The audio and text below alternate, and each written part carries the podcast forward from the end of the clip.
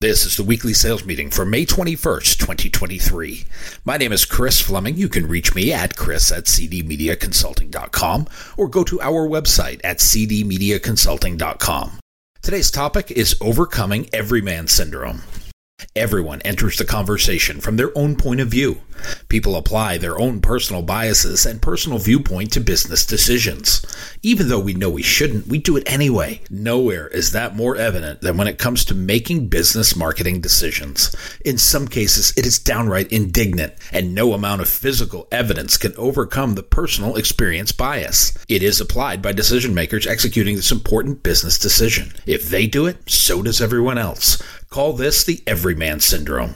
And that personal lens extends to their immediate personal circle. It is a group that contains such intellectual stalwarts like their cousin Jimmy. He watched a YouTube video on marketing, so he is an expert. And niece Gracie, who is a 12 year old social media influencer on TikTok. They said it, they do it, so it has to be true. Each of our customers believe they are everyman. What they do is what everyone does. Evidence is unnecessary in the face of unwavering, albeit misguided, belief. Think I am wrong about this? Look at the American political landscape for proof. Those who lean conservative believe their opponents are the devil. The same is true for liberals. The other side is to blame. There is no voice of reason anymore. There is only blind allegiance to feelings and shallow beliefs. We believe it to be so, then it is so. Money is spent day after day on marketing solutions that don't have a prayer of being successful. These are based on someone's personal experience or principle. For those of us representing audience bases, this is great if we run into champions of our cause.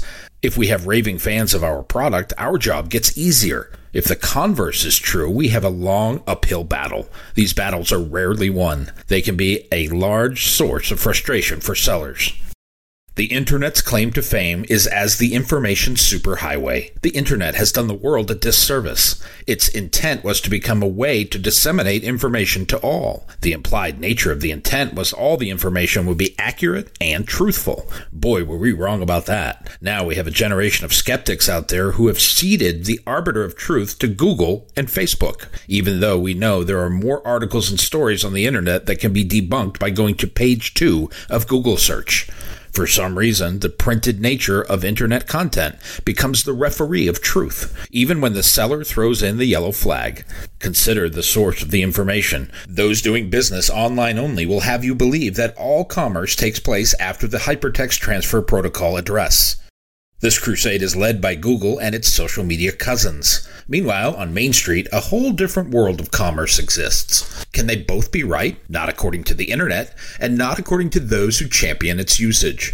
Those who believe in more traditional means of reaching people would have you believe the internet is a fad. Their belief is one day it will go away. Well, it might, but only if the power goes out. What can we do to overcome the ardent creed of internal righteousness? Knowing what we know about the human condition, we know how this goes. When we make a choice, we take a stand.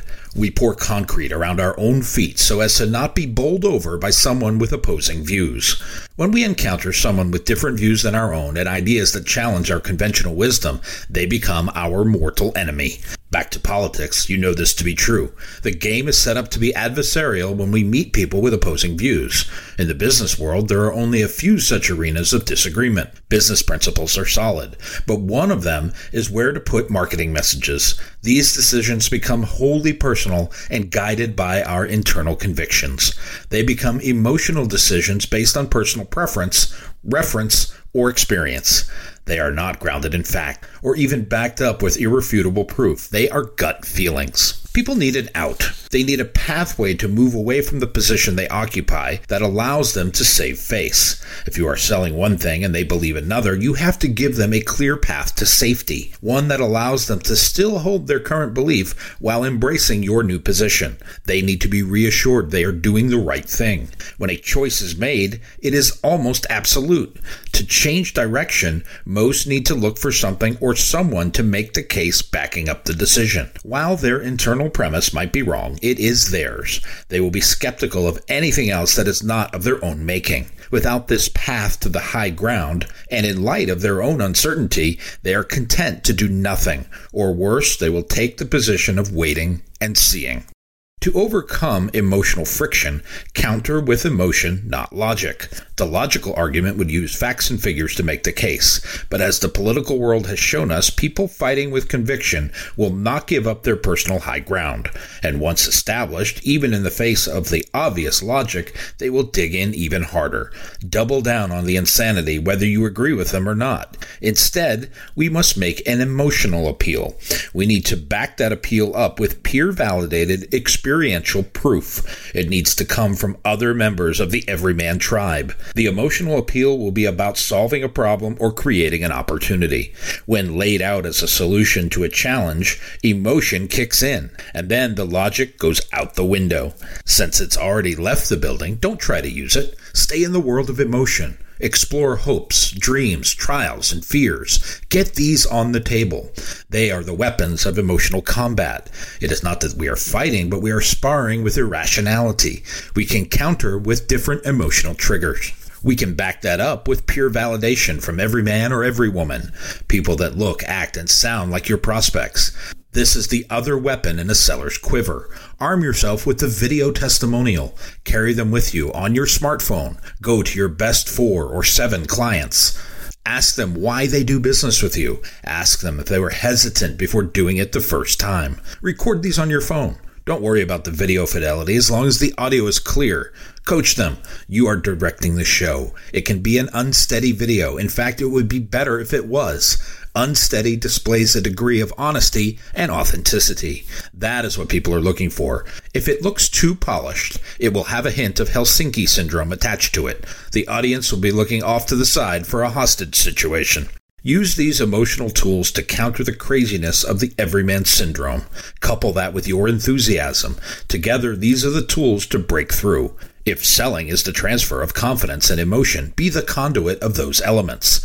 Even at that, the success rate may be low. Remember, the reality is if you lined up 50 people and asked them the same question, you would get 50 different answers. Our challenge is convincing them that there are people who think differently, act differently, and do different things. Easier said than done, right? If you have the enthusiasm, passion, and belief that you have a product you represent that can help your customers, your belief in your product can overcome everyman syndrome. Your ability to transfer the confidence and emotion of your product will get you past this obstacle. It won't work every time. It may work part of the time, but it is better than creating an argument you can't win or throwing your hands in the air and giving up altogether. Some years ago, we had a salesperson who was excellent at selling WWE. Wrestling at the time was not a huge moneymaker for us, but she was passionate about the show. She studied the characters. She knew the heroes and the heels. She knew the storyline each week. She knew the wrestlers and the schedules. That understanding allowed her to transfer that emotion, that passion and enthusiasm to her customers. As you might imagine, she met a lot of resistance when she approached people about being in wrestling. If she ran into fans, it was an easy sell, but most were not. She met those with preconceived notions about the program and preconceived notions about the audience of the program. But she broke them down with these emotional appeals. She showed them how to make a connection that could never be broken. She was so successful at this approach that she soon had a waiting list of people who wanted to be in the show. It wasn't everyman wrestling clients either. She had businesses across the board that would advertise in the show. Many of them were not fans, but became raving fans because of our salesperson. Because she believed in the product, they believed in her product. This transfer of emotion led to a transfer of equity from the station to the program, and a transfer of equity from the audience to the advertiser. This is the way we can overcome everyman syndrome. Use emotions to combat misguided logic. Use social proof and peer validation other everyman customers to transfer equity. Use your own confidence, emotion, enthusiasm, and belief to move the needle in your favor. This is a challenge as we move forward, but you can be the one that harnesses this method. You can be that person that sells with passion and enthusiasm. You can be the one that challenges every man with emotional controls. It starts with selling yourself. Sell you in your presentation. Be enthusiastic and passionate about the products you represent. Be passionate about the results you know you can achieve for your clients. There will be opportunities throughout the coming years. Clients are looking for a partner who is fervent and impassioned one with no doubt in their ability to help them reach potential customers. They want someone who will challenge their current belief with an emotional appeal. You will have to leave them a pathway to escape and still hold the high ground.